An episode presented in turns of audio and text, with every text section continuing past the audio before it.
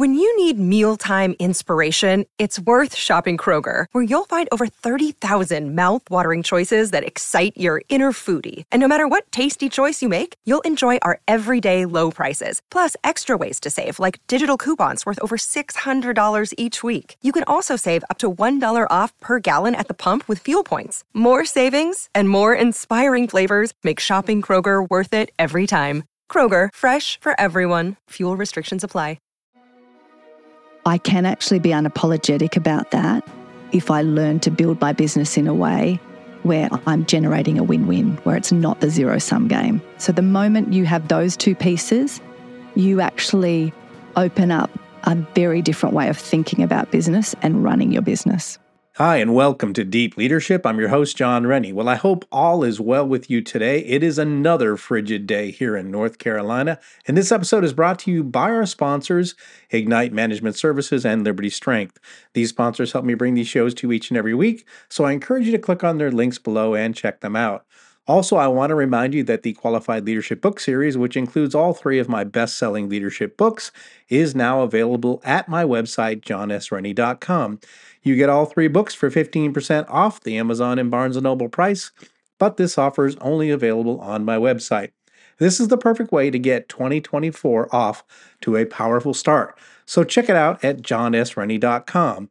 Well, that is it. Today we're going to be talking about doing good and making money, and my guest is Bessi Graham. Bessi works with companies to bring the idea of doing good and making money back together again. In fact, she says doing good is the competitive advantage most businesses are missing. Now, this is an interesting concept. The question is can businesses actually make money doing good? Well, Bessi says yes and tells us how in this eye opening conversation. So, are you ready to dive in? Let's get started.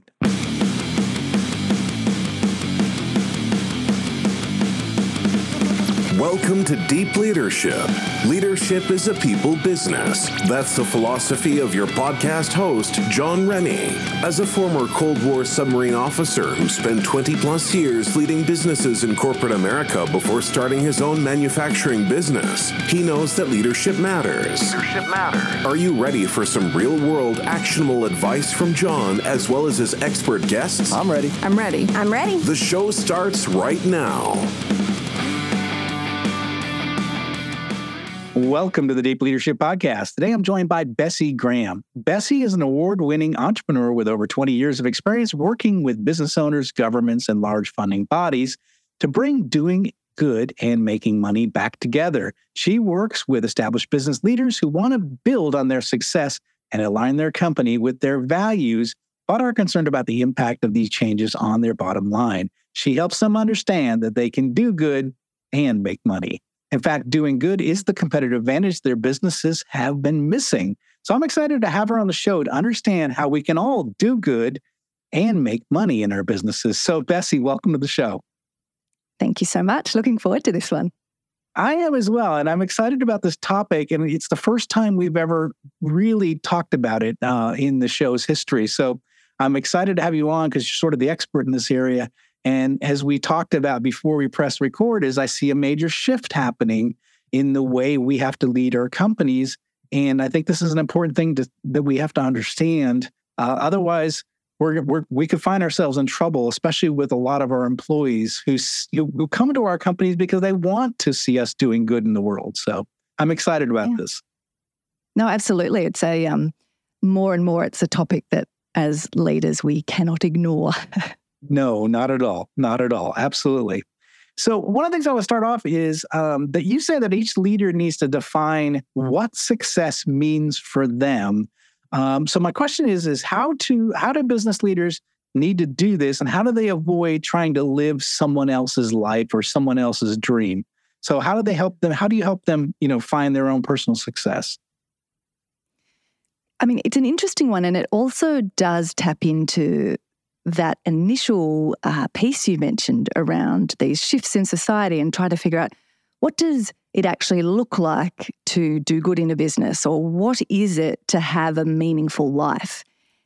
Any of those types of questions when we come at them from a leadership perspective and a self awareness, personal development kind of angle, really, I think that we can take the first step that I kind of come at it from is to take it all the way back to the fact that the ancients, so in the ancient Greek times, they always spoke about the foundational first step is know thyself. Mm, and yeah. when we are the types of people that are goal setting, achiever focused, uh, high performing people. And that is how we have always operated in the world. It's, it's our natural stance to any situation. What I find is that this whole topic of success or what success looks like or what a strong, decisive leader is, there are so many messages externally about that. Mm that if you are not someone who actually takes the time to pause and know thyself, then we have lived for decades being rewarded for achieving, hitting the next goal, set the next big goal, charge after that, not for pausing and actually being uh, in a place of discernment to say, huh, I could chase after that, but is that actually what I want? Or would that actually bring a, a, new level of fulfillment or satisfaction? Like, is that a challenge I actually want to go after? So, I would say the first piece from a leadership perspective is to go all the way back to know thyself mm. and to use that as the reminder that we can't lead others until we lead ourselves and if we're wondering why, particularly in the last few years, I've seen this massive increase of just absolutely exhausted and disillusioned leaders mm, who feel yeah. like, I've done all the right things. I've worked hard. I've, you know, given my all. Why does this not feel like I thought it would? And my sense, and certainly uh, from both my studies and my experience over the last few decades, is that much of that disillusionment and exhaustion is coming because people did exactly what you framed in that question. They they were actually running someone else's race. It wasn't even what they really would find satisfaction in or fulfillment in. So I I see that as the the first starting point for a leader, and then a close second kind of transitions into this aspect that I've already hinted at around the fact that we are living in a society that is telling us you can be anything you want to be. Mm. If you mm. put your mind to it, if you work hard, you can be anything. And I just don't think that's true. It might be kind of technically true in some aspects, but at what cost? And yeah. part of what this exploration is for us as leaders is to say, actually, I have certain skills, I have a certain disposition that I come at things from. My unique brilliance is going to show up differently to someone else's. And unless I really get clarity on those things, I'm pretty much guaranteed that I'm heading for burnout, exhaustion, disillusionment, because my personality is going to be that I will go hard after it. And so that makes it even more important for us as leaders to do the pause because where someone else might just plod along, we are going to go in all guns blazing.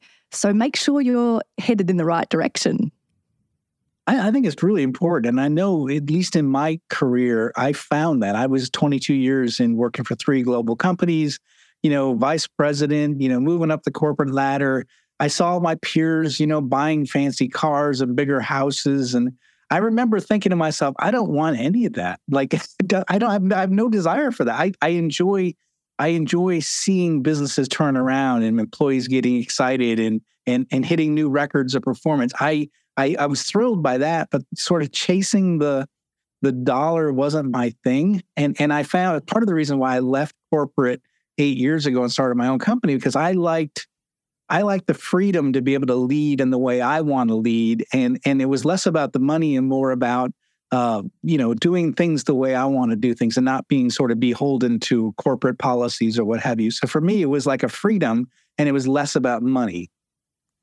And each person's answer to that is going to be different, hmm. but I think the root cause or driver that you described there is going to be consistent for leaders, which hmm. is that part of why we always find ourselves in that position of leadership, or we're always the person stepping forward, solving the problem, is that we are the types of people who don't want to be told what to do. We don't want to be boxed yeah. in. And in yeah. fact, the moment you do that, I often say to people, Oh, I can trick myself and think I'm getting to a place of maturity or wisdom. And then all it takes is for someone to tell me I have to do something or like that I feel my back's against the wall.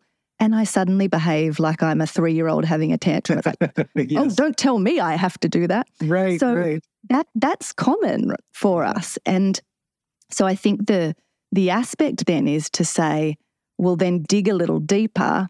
And, you know, one of the other words that people are often using is talking about integrity and wanting to have integrity or live with integrity. And Aquinas talked about that. You know, the, the phrase was integritas, but it's the, the same sort of topic. But it was defined as when something reaches its own fulfillment or realization. And so uh, when we think about it as a leader, we are going to show up at our best and it will be sustainable, not exhausting, when it is that aspect of it's our own fulfillment and realization, not an external idea of what leadership or success is. Yeah, I, I, I definitely have seen that in my life, and uh, and I think those leaders that sort of figure that out, they they are less. There's a lot less stress. You know, there's sort of like I'm I'm doing what I was put on earth to do. I enjoy what I'm doing. I'm not, mm-hmm. you know, and I'm and I, it's consistent. You're living and working consistent with your beliefs, and I think that's when that's aligned. Everything sort of calms down, and life gets, you know, good. It, it becomes excellent because you're you're you're doing what you were meant to be, and you're living your values consistently. And I think that's yeah. that's there's definitely a good feeling when you're doing that. Yeah, and I think there's a there's a hard truth that people don't really like to sit with. But if we go back to that aspect of society telling us you can do anything, yeah, and, and yes. saying, well, mm, but at what cost? In uh, I'm not sure if you're someone who's read the the Bhagavad Gita, but in in that ancient classic, what uh, Krishna talks about is the fact that you are better off losing at your own dharma than winning at someone else's. So if you think of dharma as your calling or your purpose, even if it looks like we win, but it was someone else's mm. purpose or their their particular life um, kind of mission, it's actually that's not worth doing. And so the the hard thing for us to accept is that when we think of our calling or our purpose, who we are at our fullest expression, so that integritas aspect, then uh, whether you miss by an inch or a mile, the result is the same.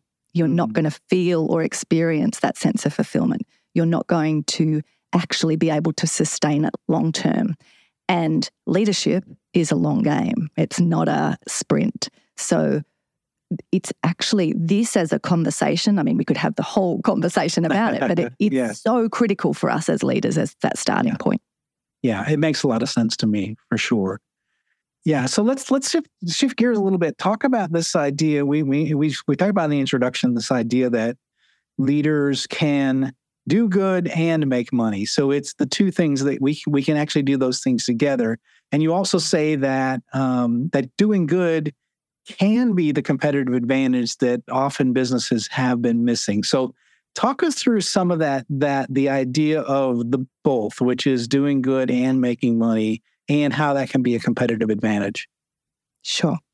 And look, language is a powerful thing, and certain words can be off putting to some people and draw other people in. I know that for some, using the word good has so many connotations that they kind of struggle with that. If you struggle with thinking about this around doing good and making money, another way to think of it is how do we merge money and meaning? So, mm. the good piece, when I use that word, I am not uh, saying that everyone should care about the same thing or have the same beliefs or that there's a one right or wrong way to run a business. Just think about it related to contribution, meaning, purpose, whatever word sits well with you, use that. And the really the starting point for this conversation when I work with leaders and try to shift this mindset around the fact that for decades we have been programmed to believe that these ideas of doing good and making money or money and meaning are mutually exclusive. We've right. been told you need to choose. Mm. And so it doesn't matter where in the world I go, when I talk to leaders, I will over and over hear the same types of phrases where, depending what conversation we're having, they'll say, well, yes, Bessi, but I did set up a business. I'm running a business here, not a charity. Mm. Or they'll say, well, with my philanthropic hat on, you know, so we flip between yeah. as if we're totally different people or our strategy couldn't possibly combine the two. And we need to start by actually making that conscious and saying there are beliefs we have taken on, either intentionally or not, about the role of business, about the purpose of business, that are actually limiting how much money we make, that are limiting our experience of meaning and purpose through our work, because we have just swallowed this lie that it's an either or decision mm. and that business okay. is this zero sum game. Yeah. And so the the aspect for me is actually often people will at first just say, yeah, totally agree with you. How exciting. It's great to be able to do both. But then when I dig into their business and I dig into the way they make decisions or how they're leading, that aspect of actually operating like they're mutually exclusive is the truth of what's, mm. what's driving their behavior and decision making. And so, in terms of uh, your question around you know, what does this look like and, and how does that work in a business? What are the competitive advantages? I've spent uh, 24 years now in the area of what was originally ethical investment, then became impact investment, capacity building, trying to help businesses in that small to medium size in particular. That's that's been a big focus for me. Get to a place where they could have a business model that allowed them to be these incredible contributors and drivers of the economy in really positive ways and do that in a way that was also uh, making money. And what I have found is that when you don't just pay lip service to it, you don't just say, yes, uh, we're doing both and we like to give back with our business. When you address the mindset and you actually integrate those two ideas, then what you unlock are a whole bunch of competitive advantages. So when I work with people, I talk through nine competitive advantages that you can tap into if you start to merge money and meaning. But the starting point is that we need to come back to actually addressing this conversation and to leverage those advantages. You need to bring that concept of contribution or good back inside how you actually operate the core business.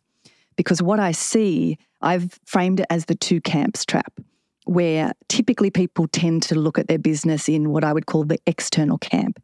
Mm. So they think, I just need to run the business, it needs to make more money than I spend. Uh, I'm going to focus on that profit maximization or yeah. shareholder value maximization. And as I do uh, better and the business is making more money, I'll be able to be generous. I can then give mm-hmm. a percentage of a donation of my profits or my pro bono time. Mm-hmm.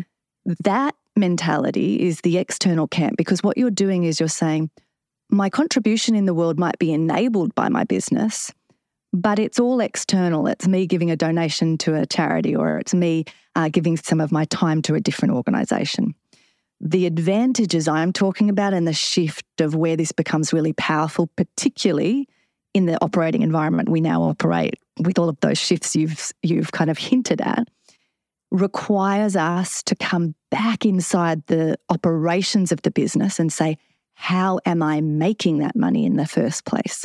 So, are there uh, opportunities to make decisions differently, to hire differently, to create a different culture, or look at my supply chain? Mm. Those questions shift us into the internal camp where we're taking responsibility as a leader for the decisions we're making, how we spend money, and how we treat people. We'll be right back after a quick word from our sponsors. As a leader, you're responsible for the mission and the people assigned to you. Regardless of the size of your team, employees are depending on you for their lives and careers. For the sake of your team and the people who entrust you with this role, you need to master the skills to become a great leader. Best selling leadership author Jon Rennie is proud to introduce the Qualified Leadership Book Series. This new series teaches you how to become a people centered leader. Great leaders know that employees who are respected, appreciated, and allowed to grow will go the extra mile. These books provide real world leadership wisdom written from a hands on perspective. If you want to be a more effective leader, this is the one book series you should read this year. This three book series contains the following best selling leadership books I Have the Watch, You Have the Watch, and All in the Same Boat for one low price of $39.99. Begin your journey to become a leader worth following. Go to johnsrenny.com and get your order in today. This episode is brought to you by Ignite Management Services. Ignite is led by Mike Watson, who you might remember from episode 137. Mike and his team believe that everything starts with leadership, whether it's strategy execution or cultural transformation. It's the role of the leader to create the conditions for their people to succeed. The team at Ignite can help you develop critical habits to enhance your leadership capability and transform your business. Ignite Management is now offering the Resilient Leadership Assessment Tool. This is an online questionnaire designed to assess and guide leadership development, coaching, and team building. It provides leaders an opportunity to gain insights into their leadership strengths and development needs. After taking this assessment, you will receive a custom, detailed report that provides practical and actionable recommendations to enhance your effectiveness. I have taken this assessment myself and found it to be extremely valuable in helping me make changes to my leadership approach. Right now, Ignite is offering 15% off the price of this tool to the deep leadership audience. Go to ignitemanagement.ca and enter the code START15 at checkout to get started today. This episode is brought to you by Jeremy Klebinger at Liberty Strength. As a high performing leader, you know that leadership isn't about telling people what to do, it's about leading by example. And for most people, the one area that they are lacking when it comes to leading by example is their health and fitness. By improving your health and fitness, every other area of your life improves. Your energy skyrockets, your sleep improves, your confidence increases, and more. But how can you get and stay fit as a busy leader? Well, you do what you've always done you hire the best people for the job.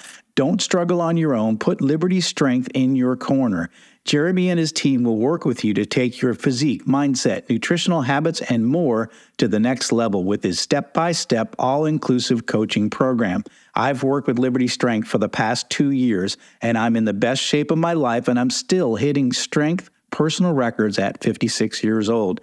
If you want to step up your game, reach out to Jeremy at libertystrengthtx.com to find out more and get your initial consultation scheduled with him today it does make a lot of sense, and I think the um, and, and again we talked about earlier that that there's a shift happening now where you know the shareholder concept of, of shareholder value of, of the 80s and 90s starting to sort of fade away. And i think especially you know from a leadership standpoint we need to be thinking about this because i think as when my experience is that the younger employees see companies are are exist not just for making money, but for doing good in society as well. And they want to be part of an organization and they want to buy into, um, you know, a company that is, that has a vision that's consistent with theirs in the world. You know, whether it's um, donating extra pairs of shoes for every sale they make or, uh, you know, donating a percentage to certain charities or, you know, only sourcing from, you know, ethical uh, suppliers that, you know, you know, yeah and, and I think that, and, and so I think from a from an employee standpoint, there are the employees will will stand up, and we've seen employee protests on the rise, uh, really post pandemic. Uh, and even during the pandemic, where employees are standing up saying, "You are not acting consistent with what your beliefs are, Mister Company, and we're gonna we're gonna step out of work until you do operate consistent that, with your principles. And I think it's really interesting. It's a big shift. I've never saw that happen before.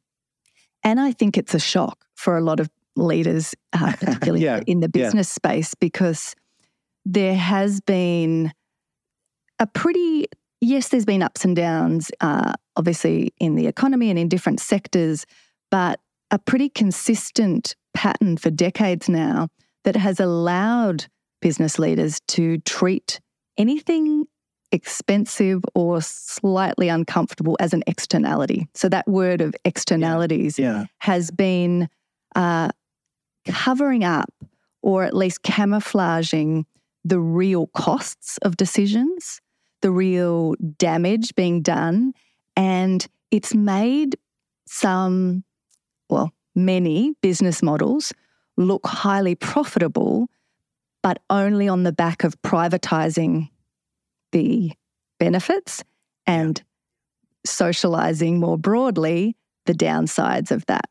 And so I think that your point is a really good one in that from all kinds of angles, whether it's internally from your own staff, whether it is simply related to looking at the increases in things like insurance premiums or different regulatory and compliance requirements. Aspects, if you have physical products and you're wanting to be able to um, import and export into, say, Europe, the European Union will not be allowing people to bring their products in unless you can actually show that you haven't contributed to deforestation. All of these things that so many business leaders who are coming at it in that angle I talked about before, where they say, Well, I'm running a business, not a charity. Right. right. They have not had to think about those questions because, in their mind, that was for philanthropy or environmental groups or the government. It was someone else's problem. These shifts, both internal expectations from staff, the external pressures of compliance regulation, customers demanding to actually no longer accept you putting up a nice little quote or a promise or saying our values are these things, but needing you to be demonstrating it in your behavior. These are the aspects of why I'm really encouraging leaders to go on this journey now because the, the changes are happening rapidly and they're only accelerating. So if you don't start to engage with what does this mean for my business, my uh, advice to, to leaders is to say that the quicker you at least begin, I don't think it's wise for you to go from zero to 100. So I'm not saying do everything straight away, but at least begin to look at your business differently from this perspective and start to identify where am, are my biggest gaps here? Where are there things where actually there's serious risk for the business if I don't start to consider this or I'm missing opportunities if I don't get on board. There's some of those uh, aspects that need to come in. And I think some of the examples you gave sat in that uh, external camp category of expectations around donating to um, certain causes or other organizations that are outside our business. But the pieces that are both uh, probably the most demanding of a leader's attention and that also present the biggest opportunity for us are the ones that come right back inside the business. So they're the examples you used around the ethical supply chains or looking at is there um, slave labor or child labor in our supply chain? Are there components in our packaging that we could actually reconsider? And if we go back to this creating a win win, Mm. are there opportunities where by us thinking differently, the innovation that emerges is we actually come up with a solution that saves us money and has a better environmental impact. So I want leaders to actually come at this from a place of excitement, not going, oh my goodness, it's another thing I've got to get my head around. It's going to be a cost and an expense and a distraction from our strategy. When you start to merge money and meaning in this way and actually think about the purpose of business differently, what it does for you is it allows you to always be looking for that opportunity to create the win win. How is this better and strengthening the financial stability of the business, but also contributing in a positive way or reducing those negative impacts in areas that are actually really important?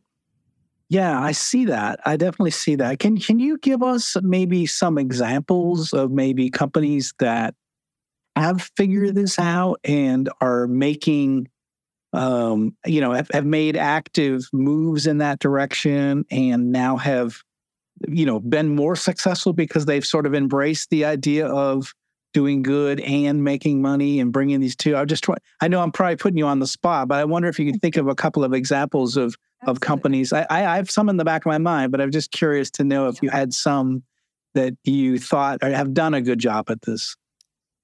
So, to give you some of the examples around those pieces I was just describing, and these will be with bigger companies so their names people will recognize, because sometimes that's a helpful place to start. Yeah. So, when we think of that innovation opportunity, um, I don't know if you use the business model canvas, but I'm a big fan of the business model canvas as a way to be able to visualize all of the parts of your business in, in one page. And when we think about our business from that perspective of the canvas, we always say the best opportunities for innovation sit in the back end. So think the, the back end of your business where you're thinking about things like your key activities that you do, the key resources you have, the key partners that you have to be able to deliver your value proposition to a customer. So the innovation piece that sits here, which I was hinting at in that last answer, one example would be that Southwest Airlines had this opportunity to innovate that part of their business where they looked at what it was customers actually wanted from them, what was important. Because so often as leaders, we can fall in love with our product or service and actually not tune into what's important to the customer. Right, right. So when they realized that customers were focused on, okay, I want to have on time departures and arrivals, and I want to have a really as cheap as possible uh, flight uh, ticket they realized that in their key activities, they had made this assumption and were just doing what all airlines did and were doing seat allocation. But they were like, actually, unlike other airlines, we don't have customers who want that prestige of I get on first and I can pick the best seat and I'm a frequent flyer. But, so they looked at what's that win win where they could actually strengthen their value proposition to the customer, but save themselves money in the process. So they stripped out the seat allocation as one of their key activities, which was costing millions of dollars a year with all the systems and time it was taking. And in the process, strengthened the financial stability of the business and how it stacked up, but also delivered a better outcome to a customer. So if you look at hmm. that as that win win, we're saying stop thinking of business as a zero sum game where in order for me to win, someone else needs to lose. Yeah. Because okay. those aspects you, you've talked to us about of, you know, from the 70s when Friedman brought in this idea of, okay, it's about shareholder um, as the shareholder primacy of how do Yeah, we yeah. increase their value.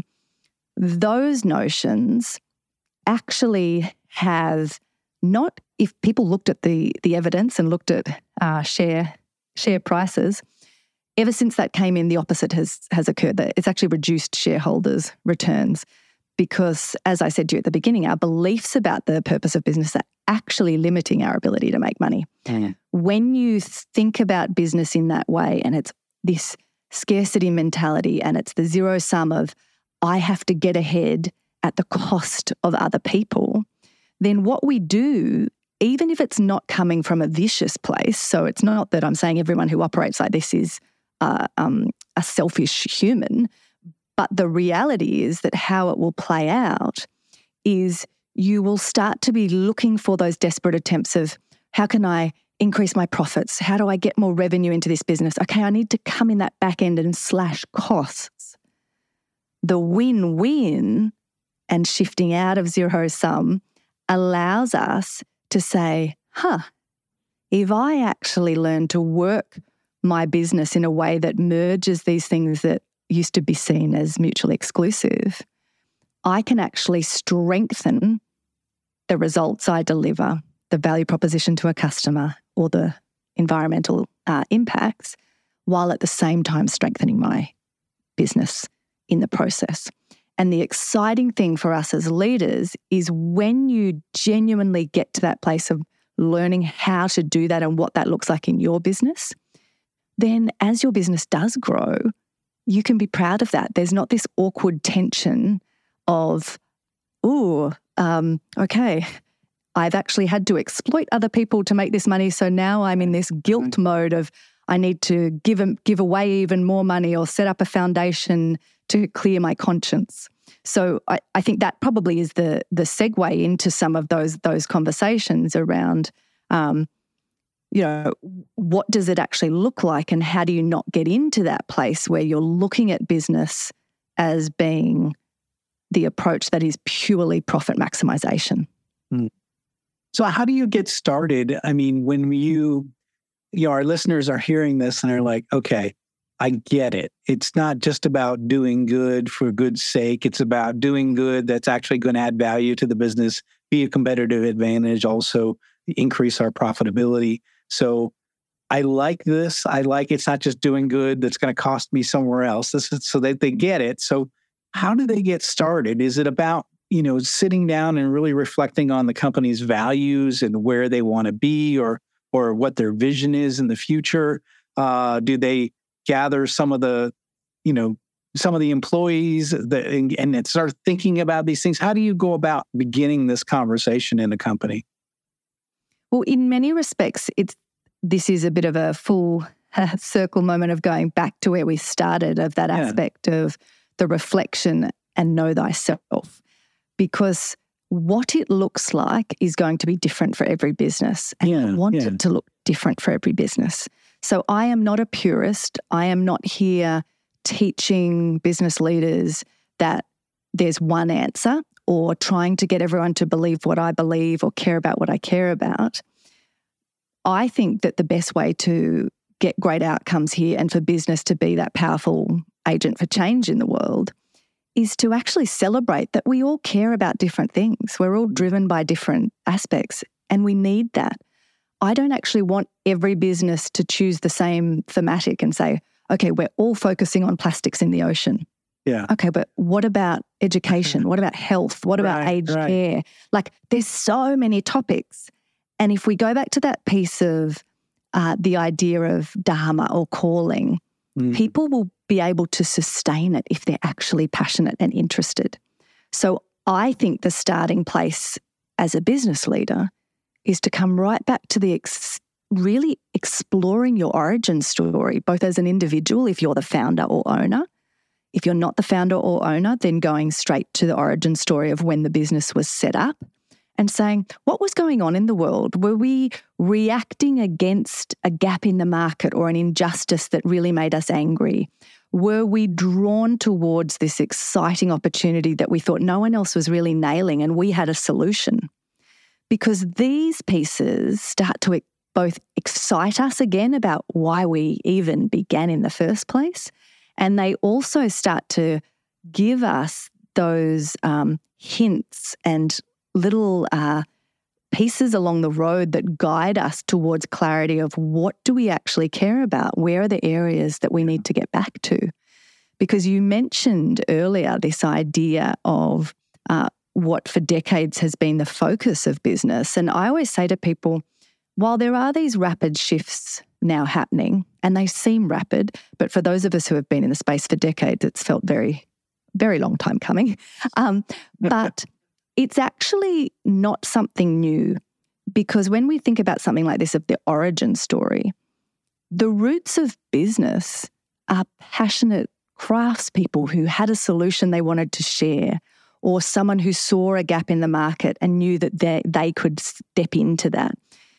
People who start businesses are not starting the business going, I'm here to make as much money as I can, regardless of whose face I have to tread on. That's not the roots of business historically or today. And so I think it's a more powerful framing to say we're reclaiming the roots of business, what it is to be human, our draw right back to the beginning of, of humans' existence around trade and bartering and all of these aspects. They're deeply human. So I think that starting point for a leader is an origin story to say, where did this actually come from? Because when we can focus in on, okay, what is it we care about? Our next piece can then be, what are the unique levers we have to pull? Where do we have certain skills or certain infrastructure that's unique to our business that means we could actually start to play a role in this? Sometimes at that second step, what might emerge for you are actually really negative things. You might say, oh, what emerges is we're actually causing massive damage yeah. in our supply chain around these areas.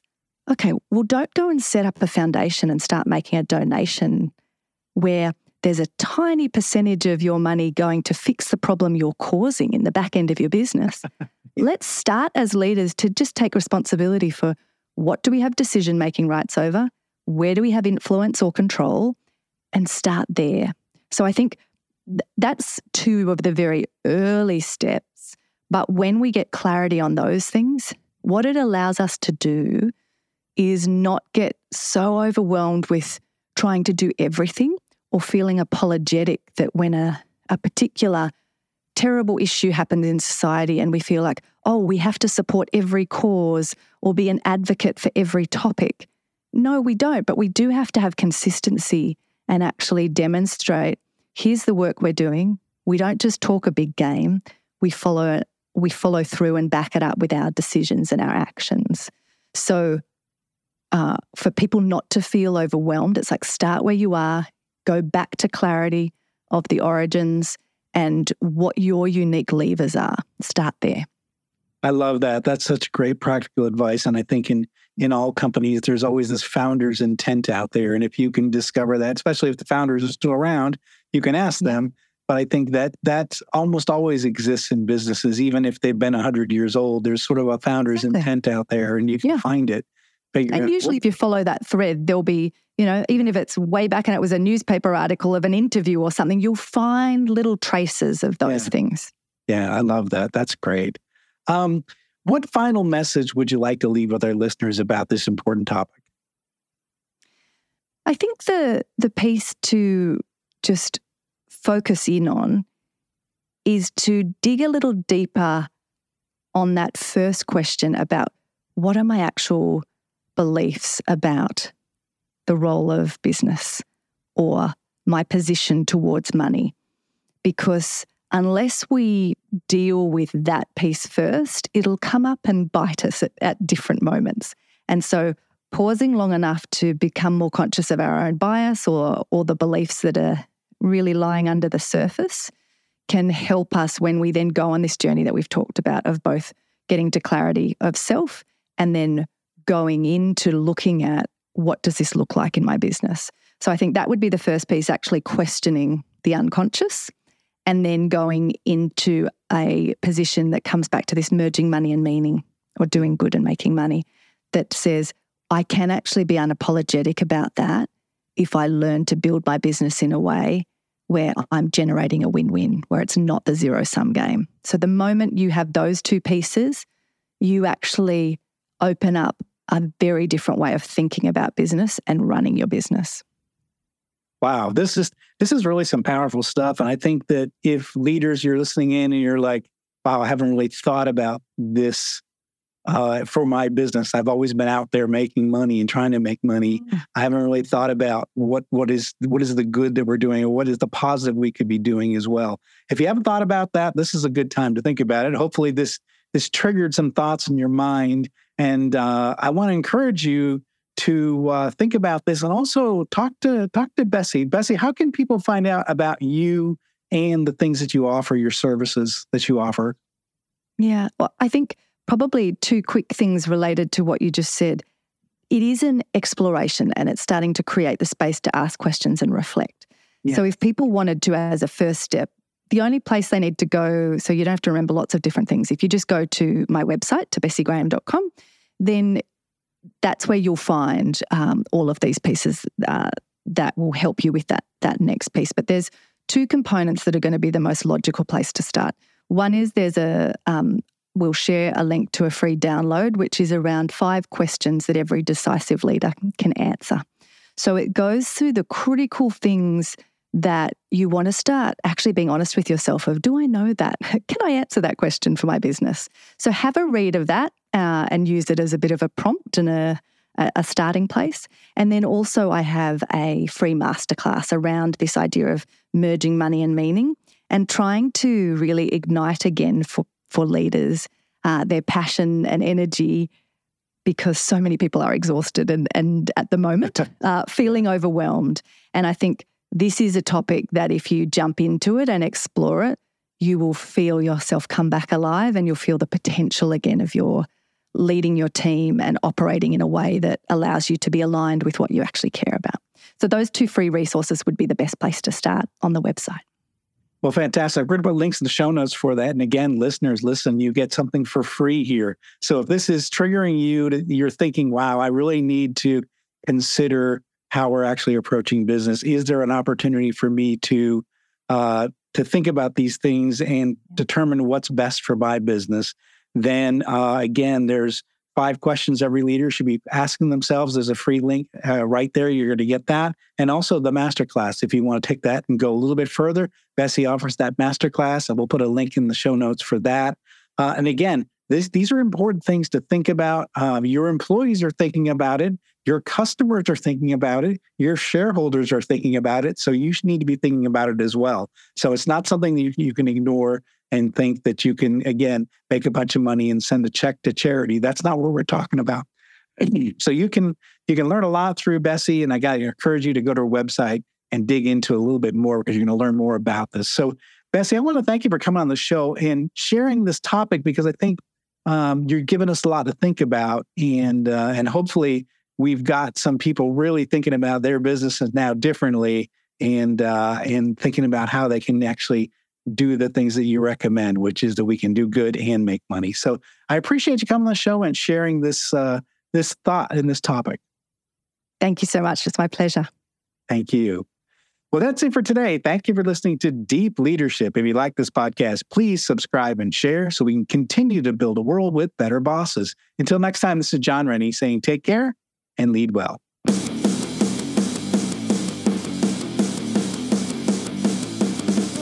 Thank you for listening to Deep Leadership. Thank you. Thank you. Thank you, thank you, thank you for all you do. We hope you enjoyed today's episode. For more information and updates, please visit our website at www.deepleadershippodcast.com or johnsrennie.com. Until next time, take care.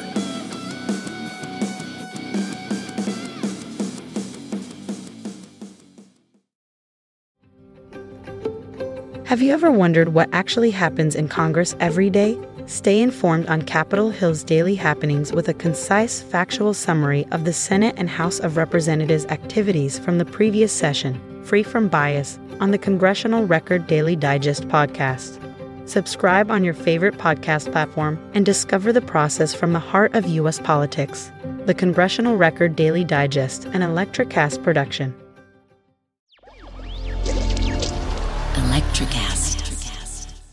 Hi, I'm Leslie Cadet, host of her Extraordinary Life by Design podcast, where we celebrate women who are shaping their lives one extraordinary day at a time. I speak with women from all over the world about what they do and how they are passionately pursuing their dreams and creating meaningful impacts on their communities. So come join us and learn about all there is to learn about these extraordinary women.